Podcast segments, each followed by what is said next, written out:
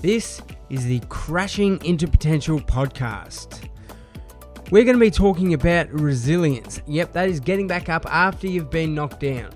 My name is Scott B. Harris, and I'm the author of the book Crashing into Potential Living with My Injured Brain. At the age of 23, I was involved in a dirt bike accident that nearly killed me. This podcast is designed to take what's inside of me and bring it out so that you can feel motivated to crash into your own potential.